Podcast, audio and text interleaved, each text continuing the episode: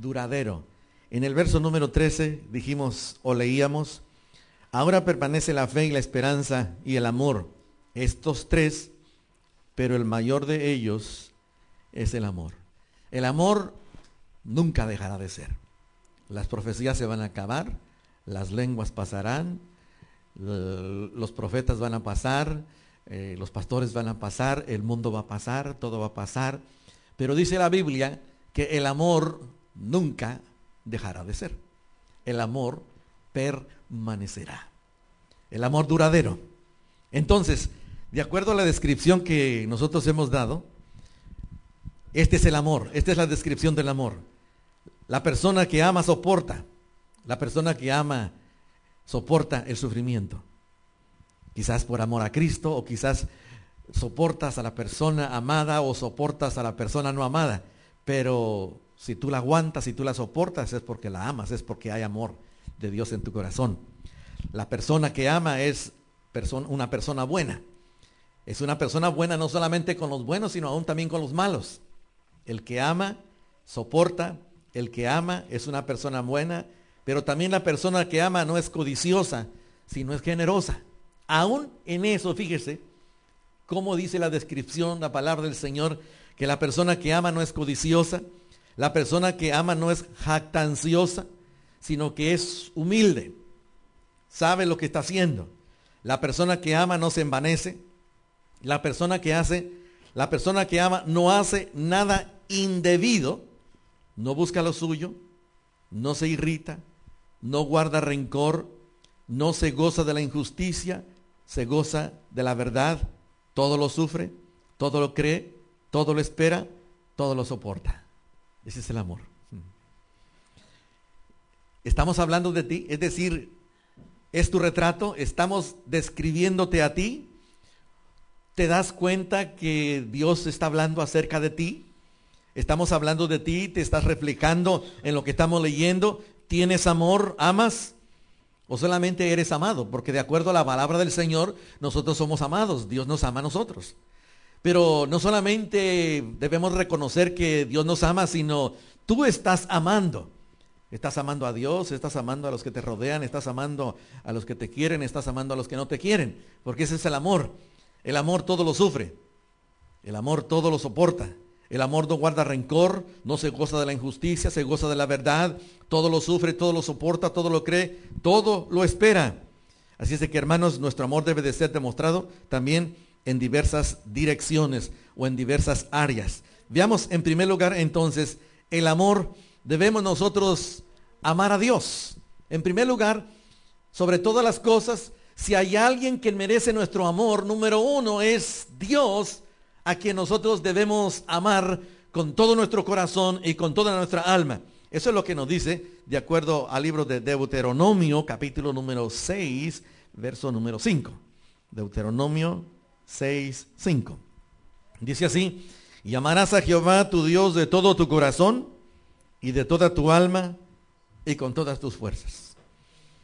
Aquí la Biblia nos está diciendo que si hay alguien que merece nuestro amor, que si hay alguien a quien vamos a amar es a Dios y que lo vamos a hacer y que lo vamos a amar con todo lo que tenemos con el alma, con el cuerpo, con el corazón, con las emociones, con la voluntad, con el espíritu, con el interior, con lo exterior, con los ojos, con la boca, con todo lo que somos y con todo lo que tenemos, dice la Biblia que nosotros debemos de amar a Dios, porque es el único que merece nuestro amor, porque es el único que merece nuestra adoración. Este es el amor que demanda todo lo que existe dentro de nuestro ser. Dios es a quien nosotros debemos amar y solamente a Él. Estás dispuesto a dar todo lo que tienes. Es decir, estás dispuesto a amar a Dios con todo lo que tienes. Porque este amor demanda tu voluntad, tus intenciones, tus emociones, tu voluntad y todo lo que tú tienes. Si hablamos del amor, entonces no podemos dejar de hablar de Dios porque Dios merece nuestro amor, porque Dios demanda nuestro amor. Dios espera que nosotros le amemos a Él primeramente. Y después, si usted va al libro de Primera de Juan, capítulo número 4, Primera de Juan, no Evangelio de Juan, sino Primera de Juan. En el libro de Primera de Juan, capítulo número 4, Veamos en el verso número 18 en adelante. Vamos a ver entonces a Primera de Juan, Primera de Juan, capítulo número 8, Primera de Juan 4, 8, y vamos a ver qué es lo que la palabra del Señor nos dice en este momento.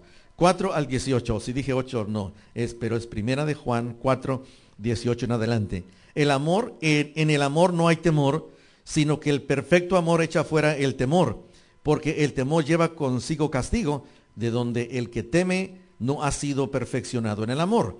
Nosotros le amamos a Él, a quien a Dios. Nosotros le amamos a Él porque Él nos amó primero. Si alguno dice yo amo a Dios y aborrece a su hermano es mentiroso. Pues el que no ama a su hermano a quien ha visto, ¿cómo puede amar a Dios a quien no ha visto? Dios nos dice a nosotros que nosotros debemos amarle a Él con todo nuestro corazón y con toda nuestra alma. Entonces, hermanos amigos, el amor, en el amor no hay temor. ¿Por qué? Porque el amor echa fuera el temor. Nosotros entonces no podemos tenerle temor a Dios. Porque si nosotros le amamos y, y, si sabemos que Él nos ama a nosotros, no podemos tener entonces temor. Porque el temor echa fuera el, amor echa fuera el temor. Si sabemos que Dios nos ama, si sabemos que Dios, que nosotros le amamos a Él, entonces no podemos tenerle temor a Dios. ¿Por qué? Porque Él es un Padre amoroso, un Padre misericordioso. El amor, sin embargo, también, el amor a Dios debe ser expresado con nuestros labios. Hay que expresarle a Dios que nosotros le amamos a Él. Y si nosotros le amamos a Él, no es porque somos buenos, o porque nosotros somos algo especial, sino porque reconocemos primeramente que Dios, Él primeramente nos amó a nosotros. Y como Él nos amó a nosotros, entonces como respuesta a ese amor es que nosotros a Él le amamos también. El amor a Dios, sin embargo, dice la Biblia, amamos a Dios sin que nosotros le hemos visto. Yo no he visto a Dios, yo no he visto a Cristo, y sin embargo hay, hay algo especial dentro de mi corazón. Y Juan dice que nosotros amamos a Dios sin que nosotros le hayamos a Él visto. Ahora bien, amamos a Dios porque Él nos amó primero, pero también amar a Dios es un mandamiento para nosotros. Es un mandamiento para nosotros. Dios espera de nosotros que nosotros le amemos. Y Él nos dice, la escritura nos dice a nosotros que nosotros debemos de amar a Dios estás cumpliendo el mandamiento de Dios. ¿Cuál es el mandamiento de Dios? Amar a Dios. Ese es el mandamiento de Dios. Dios espera y Dios demanda que nosotros debemos de amar a Dios con toda nuestra mente, con todo nuestro corazón, con todo nuestro espíritu con todo lo que tenemos. Pero no solamente la Biblia dice que debemos de amar a Dios, pero también la Biblia dice que debemos nosotros amar al Señor Jesucristo. Si amamos a Dios, debemos que hablar, amar también al Señor Jesucristo. Primera de Corintios capítulo 16. Primera de Corintios capítulo 16, verso 22. Fíjese lo que dice la Biblia cuando una persona no ama a Cristo. Cuando una persona no ama a Cristo, fíjese lo que dice la Biblia que merece. Primera de Corintios capítulo 16, verso 22. El que no ama a Cristo, el que no ama al Señor Jesucristo, que sea anatema. Fíjese lo que está diciendo. ¿Sabe lo que es anatema? Maldito condenado. Nosotros debemos de amar al Señor Jesucristo. Nosotros debemos de amar a Dios con toda nuestra alma, con todo nuestro corazón, con todo nuestro ser. Y debemos de amar al Señor Jesucristo igualmente con todo lo que tenemos y con todo lo que somos. Pero dice la Biblia que si nosotros no amamos al Señor Jesucristo, entonces malditos, seamos condenados. Esto quiere decir entonces que la Biblia nos dice a nosotros que debemos de amar al Señor Jesucristo. Hay severas consecuencias para aquella persona que no pone su amor en el Señor Jesucristo. Lo amamos a Él o lo aborrecemos. Solamente hay dos cosas. Lo amamos a Él o lo aborrecemos. No podemos estar en la mitad. O le amamos completamente o no le amamos. Si no le amamos, le aborrecemos. No podemos decir, bueno, pero yo quiero amarlo a Él, pero no sé si debo amarlo. O lo amamos o lo aborrecemos. Una de las dos cosas debemos de hacer. Debemos de tomar una decisión el que no ama al Señor Jesucristo, dice la Biblia, que esta persona sea anatema. Y la Biblia dice, el Señor viene igualmente por segunda vez. En el libro de Primera de Juan, en el libro de Primera de Juan 5.1, vaya conmigo por favor, Primera de Juan 5.1, La palabra del Señor dice así en primera de Juan 5.1. Todo aquel que cree que Jesucristo es el Cristo es nacido de Dios y todo aquel que ama al que engendró, ama también al que ha sido engendrado por él. Hay aquí dos cosas. Número uno, el que engendró y número dos, el que ha sido engendrado. ¿Quién fue el que engendró? El Padre. ¿Quién fue el que ha sido engendrado? El Hijo. Así es de que no podemos decir, bueno, yo amo al Padre, pero no amo al Hijo. O no podemos decir, yo amo al Hijo, pero no amo al Padre. Si amas al Hijo, debes de amar, a, debes de amar al Padre. Si amas al Padre, debes de amar al Hijo. La Biblia dice la palabra del Señor, todo aquel que ama al que engendró, ama también el que ha sido engendrado por él. Debemos de amar al Padre que engendró al Hijo y debemos de amar al Hijo que fue engendrado por el Padre. Aparece otra vez aquí un mandamiento para nosotros. Si amas al Padre, debes de amar al Hijo, porque Él se lo merece, porque Dios merece tu amor, porque el Señor Jesucristo merece tu amor. Y por eso en este tiempo que estamos recordando el Día de la Amistad, entonces debemos de recordar que el amor que, nuestro amor es primeramente para Dios, para nadie más. El primer amor es para el Señor Jesucristo, para nadie más. Y no solamente eso, pero la Biblia, la palabra del Señor dice que nosotros también debemos, deberíamos de amar la palabra del Señor Jesucristo, la palabra de Dios. Vaya conmigo a Colosenses capítulo número 3. Colosenses capítulo número 3, verso 16. En Colosenses 3, 16 dice así, la palabra de Cristo more en abundancia en vosotros, enseñándoos y exhortándoos unos a otros con sabiduría, cantando con gracia en vuestros corazones al Señor con salmos e himnos y cánticos especiales. La palabra del Señor Jesucristo more en vuestros corazones. La Biblia dice que debemos nosotros amar la palabra del Señor, porque es importante. Porque si amas a Cristo, debes de amar a Dios. Y porque si amas a Cristo y a Dios, entonces debes de amar lo que es de Dios. Y lo que es de Dios es la palabra de Dios. Entonces debemos de amar a Dios, debemos amar a su Hijo y debemos de amar la palabra de Dios. Y la palabra de Dios debe de estar constantemente y abundantemente en nuestros corazones. Si debemos de amar a alguien o a algo es a Dios, a Jesucristo y a su palabra. Porque por medio de la palabra del Señor es que nosotros tenemos el conocimiento de la palabra de Dios. Que el amor, que, el amor por la palabra de Cristo sea algo muy especial en nosotros, en nuestros corazones. Que su palabra ocupe un lugar muy especial en nuestros corazones. Vaya conmigo, por favor, al libro de Primera de Juan. Primera de Juan, capítulo número 1, perdón, Primera de Juan, capítulo número 2 Primera de Juan capítulo número 2, verso número 5. Y fíjese cómo la palabra del Señor nos habla a nosotros en Primera de Juan 2, 5. El, pero el que guarda su palabra, en este verdaderamente el amor de Dios se ha perfeccionado. ¿Cómo sé que el amor de Dios se ha perfeccionado en mi vida? Porque guardo la palabra. ¿Cuál es la palabra? La palabra del Señor, la escritura, la Biblia. Entonces, si yo digo que amo al Señor Jesucristo, si yo digo que amo a Dios, entonces debo de guardar su palabra, debo de ser obediente a su palabra, porque es imposible que yo pueda decir yo amo a Dios, yo amo al Señor Jesucristo y desconocer o olvidarnos de la palabra del Señor.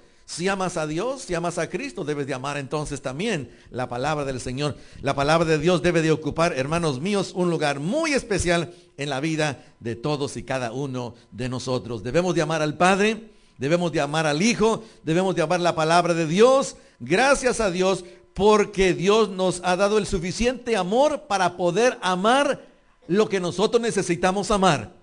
Dios ha derramado su corazón, su amor en nosotros y es por eso que podemos amar a Dios, al Hijo y a su palabra. Porque el amor de Dios, porque el amor que hay en ti y en mí viene de Dios. Nosotros no tenemos amor. Nosotros no podemos amar, pero ese amor viene y procede de el Señor Jesucristo. No solamente debemos de amar al Padre, al Hijo y su palabra, pero también, número cuatro, debemos de amar a los hermanos. Debemos de amarnos los unos a los otros. Fíjese lo que dice Primera de Juan 2.9. Primera de Juan 2.9, la palabra del Señor nos dice de la, siguiente, de la siguiente manera. El que dice que está en la luz y aborrece a su hermano, está todavía en tinieblas. El que ama a su hermano permanece en la luz y no hay tropiezo. Pero el que aborrece a su hermano está en tinieblas y anda en tinieblas y no sabe a dónde va porque las tinieblas le han cegado los ojos. Esto es lo que dice la palabra del Señor. Entonces, ¿qué es lo que dice la palabra del Señor? Que debemos de amarnos unos a los otros. Es decir, la Biblia, la palabra del Señor nos dice a nosotros que el que no ha podido amar a su hermano está todavía en tinieblas, o sea, está todavía en pecado. Entonces, pregúntate a ti mismo, ¿tú, tú te conoces, tú sabes, el Espíritu Santo de Dios te conoce. ¿Puedo amar al hermano o a la hermana? No puedo amar al hermano, no puedo amar a la hermana. Entonces, pregúntate, entonces está Dios en mi corazón. El amor de Dios está en mi vida. Porque dice la Biblia que si nosotros no podemos amar a nuestros hermanos de la fe, entonces estamos en tinieblas. ¿Y qué es estar en tinieblas? Estar en el pecado todavía. La luz no nos ha resplandecido. El Señor Jesucristo todavía no ha alumbrado nuestros corazones, nuestras vidas. Es importante entonces que el amor que Dios nos da nos debe de servir a nosotros para amar a nuestros hermanos. El que ama a su hermano ha dejado a un lado el pecado. Pero el que odia a su hermano se ha dejado engañar por el pecado y anda bajo el pecado o el dominio del pecado. ¿Puedes tú decir, como dice la palabra de Dios, que has podido amar a tu hermano o a tu hermana a pesar de las diferencias que hay entre nosotros? Porque usted y yo debemos de entender que entre nosotros hay grandes diferencias. Yo no pienso igual que usted. Usted no piensa igual que yo, pero eh, aún y con todas las diferencias que tenemos, si nos podemos amar unos a los otros, entonces el amor de Dios está en mí. Y yo le puedo amar a usted y usted me puede amar a mí, porque el amor de Dios está en medio de nosotros. Primera de Juan capítulo 3, versos 11 en adelante, dice así. Porque este es el mensaje que hemos oído desde el principio, que nos amemos unos a los otros. Eh, es un mandamiento que tú me ames a mí y que yo te ame a ti es un mandamiento. No es una, no es una cosa que dice, bueno, yo, hay, hay te sientas, cómo te tratan. Si te tratan bien, ámalos. Si no, pues no los ames. Dice la Biblia que es un mandamiento. Y este es el mensaje que hemos recibido desde el principio, que nos amemos unos a los otros. No como Caín, que era del maligno y que mató a su hermano. ¿Y por qué causa le mató? Porque sus obras eran malas y las de su hermano justas. Hermanos míos, no os extrañe si el mundo os aborrece. Esto es lo que dice la palabra del Señor. ¿No sabéis que hemos, de hemos pasado de muerte a vida en que amamos a los hermanos? El que no ama a su hermano permanece en muerte. Tú sabes lo que hay en tu interior. Yo sé lo que hay en mi vida. Hay tinieblas, hay muerte en tu vida. Si hay muerte en tu vida, si hay tinieblas en tu vida, entonces quiere decir que no has podido amar a tu hermano, no puedes amar a tu hermano. Entonces, hermanos míos, debemos de amar al Padre, debemos de amar al Hijo, debemos de amar su palabra, pero también debemos de amar a los hermanos de la fe. Pregunta, ¿estamos, estamos amando a los hermanos de esta iglesia? ¿Por qué no a los hermanos de otra iglesia? ¿Por qué no? Si también son nuestros hermanos. Debemos de amarlos. No solamente debemos de amarnos a nosotros mismos, sino debemos de amar a aquellos que piensan diferente, es decir, que adoran diferente de nosotros. Aún así, debemos de entender que son nuestros hermanos y debemos de amarlos a ellos. Porque Dios no, porque Dios no dice, bueno, yo solamente amo a los bautistas o amo a los pentecostales o amo a estos. No, es que Dios ama a todos porque Dios los ve como sus hijos. Entonces, igualmente nosotros debemos de amarlos a ellos, aunque, aunque piensen diferente, aunque tengan quizás una doctrina quizás un poco diferente de la nuestra, debemos de amarlos nosotros a ellos. ¿Por qué? Porque el Señor nos amó a nosotros primero. Debemos de amar no solamente a, a eso, sino número cinco, Ahora, debemos de amar a los miembros de nuestra familia. Hemos amado al Padre, al Hijo, a su palabra, a los hermanos. Ahora debemos de amar a los miembros de nuestra familia. Vamos a, vamos a hablar primeramente entonces en el libro de Efesios capítulo número 5. Efesios capítulo número 5 versos 25. Que es lo que nos dice la Biblia, la palabra del Señor en el libro de Efesios capítulo número 5. Versos 25. Dice así. Maridos, amad a vuestras mujeres, así como Cristo amó a la iglesia y se entregó a sí mismo por ella. Verso 28. Así también los maridos deben de amar a sus mujeres como a sus mismos cuerpos. El que ama a su mujer, a sí mismo se ama. Amando a los miembros de nuestra familia. ¿Quién es tu familia? Bueno, yo tengo mi familia y esa es mi esposa. Mi esposa, yo debo de amar a mi esposa, a mis hijas, esa es mi familia, yo debo de amarlos a ellos, a, mi, a mis nietos, a todos los que hay, yo debo de amarlos a ellos. ¿Por qué? Porque Dios me ha dado un amor y yo tengo que amarlos a ellos.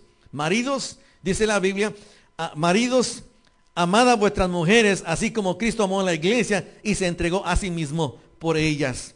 Entonces, y dice la Biblia después en el libro de en el libro de Colosenses algo también similar. Así es de que si podemos ir al libro de Colosenses, Colosenses capítulo número 3, verso número 19.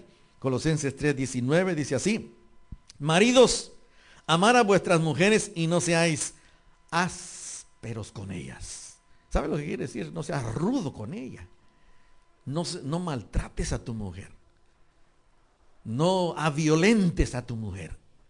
Dice la Biblia, la palabra del Señor, que debemos nosotros los maridos amar a nuestras mujeres y no ser ásperos con ellas. Debemos entonces amar a los miembros de nuestra familia, especialmente nosotros maridos. Debemos de tener en consideración a nuestras esposas, debemos de considerarlas como algo especial y debemos de amarlas a ellas. En el libro de Tito, capítulo número 2, 4, en el libro de Tito, 2.4. Fíjese lo que dice la palabra del Señor en relación a las mujeres. Tito 2.4.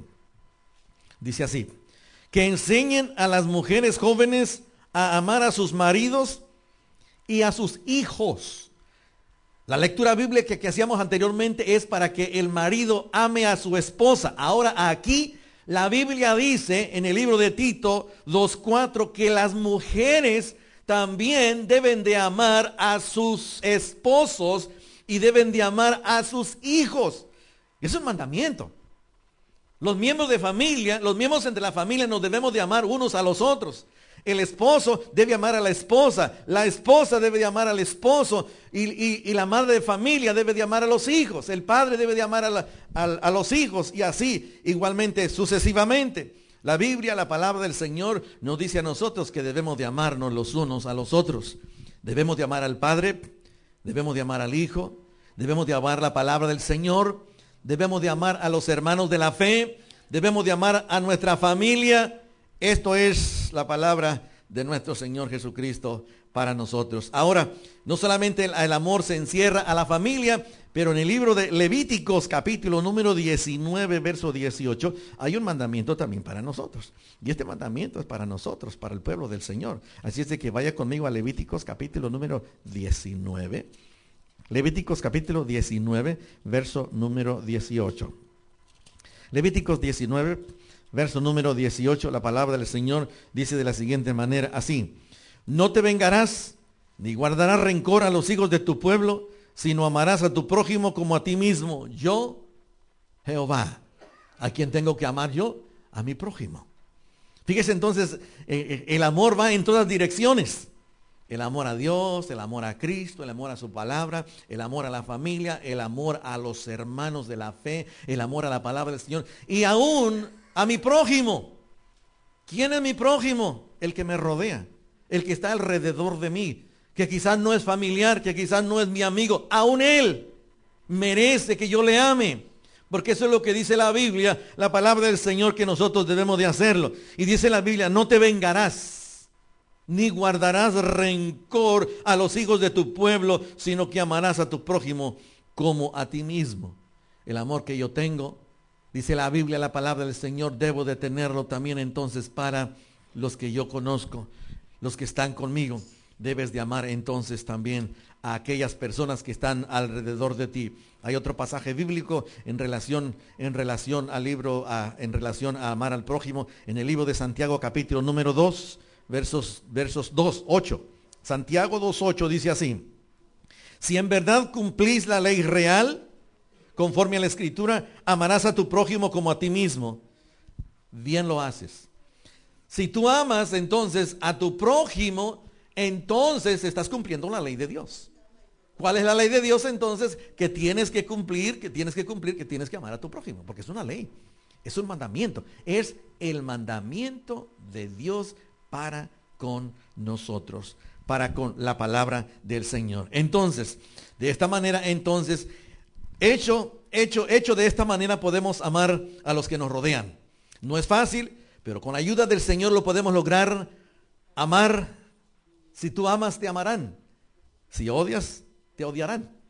Es una regla, es una ley. Ama al Padre, ama al Hijo, ama su palabra, ama a los hermanos, ama a tu familia, ama a tu vecino que está también a tu lado. Pero no solamente al vecino, pero dice la Biblia en el libro de Mateo capítulo número 5, verso 44. Mire lo que dice Mateo 5, 44.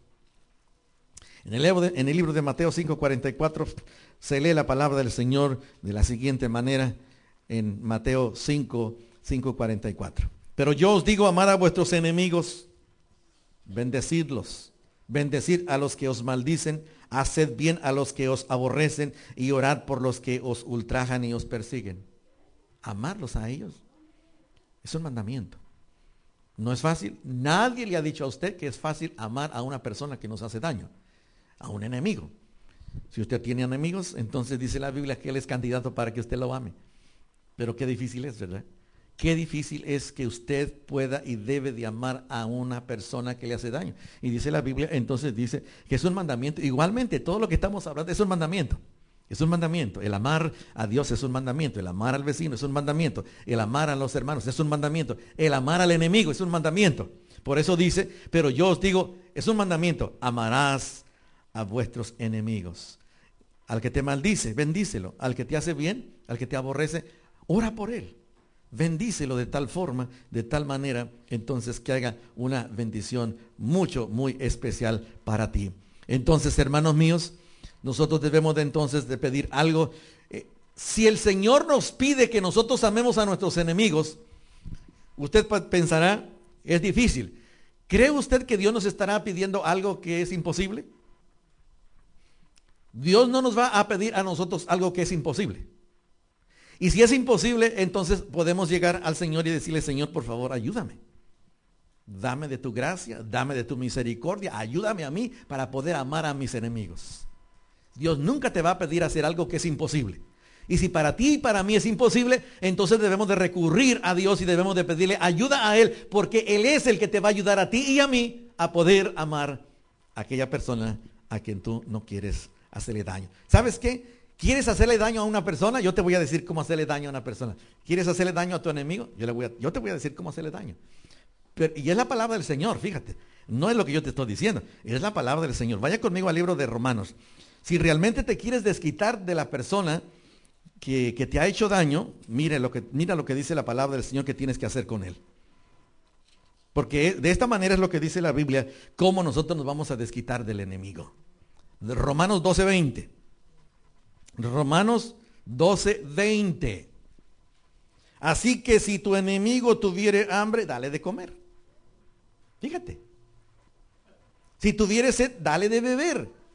Pues haciendo esto, haciendo esto, ascuas de fuego amontonas sobre su cabeza. ¿Quieres hacerle daño? Hazle un bien. ¿Le quieres hacer daño a él?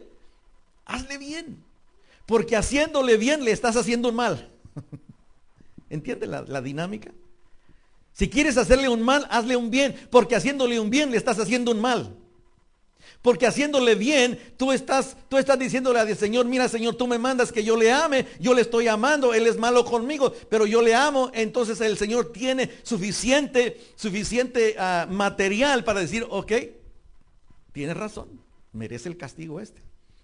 Porque este es malo. Porque a pesar de que Él te hizo daño, tú lo estás amando, le estás dando lo que Él necesita, entonces Él merece el castigo y Dios se va a encargar de castigar a tus enemigos. ¿Quieres hacerle un daño a ellos? Hazle un bien. Ámalos, bendícelos y verás cómo las cosas se van a poner bien entonces. Hermanos míos, y finalmente quiero que vaya conmigo al libro de Primera de Juan, capítulo número 2, y ahí vamos a terminar. Interesante en Primera de Juan, Primera de Juan 2.15. Primera de Juan 2.15, la palabra del Señor dice así, no améis al mundo ni las cosas que están en el mundo. Si alguno ama al mundo, el amor del Padre no está en él. Porque todo lo que hay en el mundo, los deseos de la carne, los deseos de los ojos y la vanagloria de la vida, no proviene del Padre, sino del mundo. Y el mundo pasa y sus deseos, pero el que hace la voluntad de Dios permanece para siempre. Aquí está el amor prohibido. Dice Dios, no ames al mundo. ¿Y cuál es el mundo? ¿Qué es el mundo?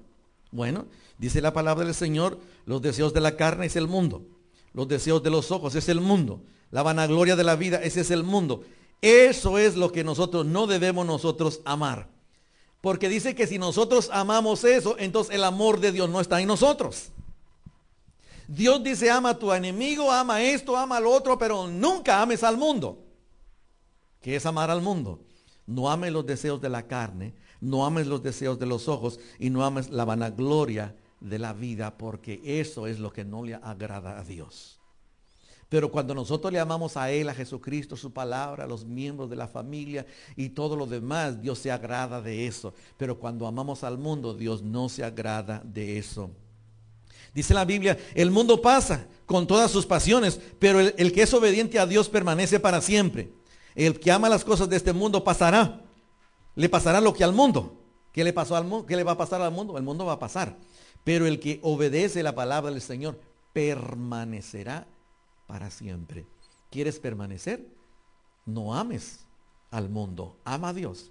Ama al Señor Jesucristo. Ama la palabra del Señor. Y Él va a venir de forma especial. Para terminar, hermanos míos, Dios ha amado, Dios ha enviado a su Hijo Jesucristo.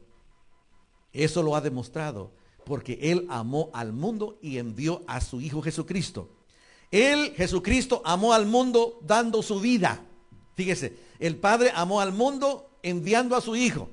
Jesucristo amó al mundo dando su vida por el mundo. Si Dios, si Cristo nos ha amado así, ¿será poco que nosotros le amemos a Él? Dios nos amó a nosotros. Jesucristo nos amó a nosotros.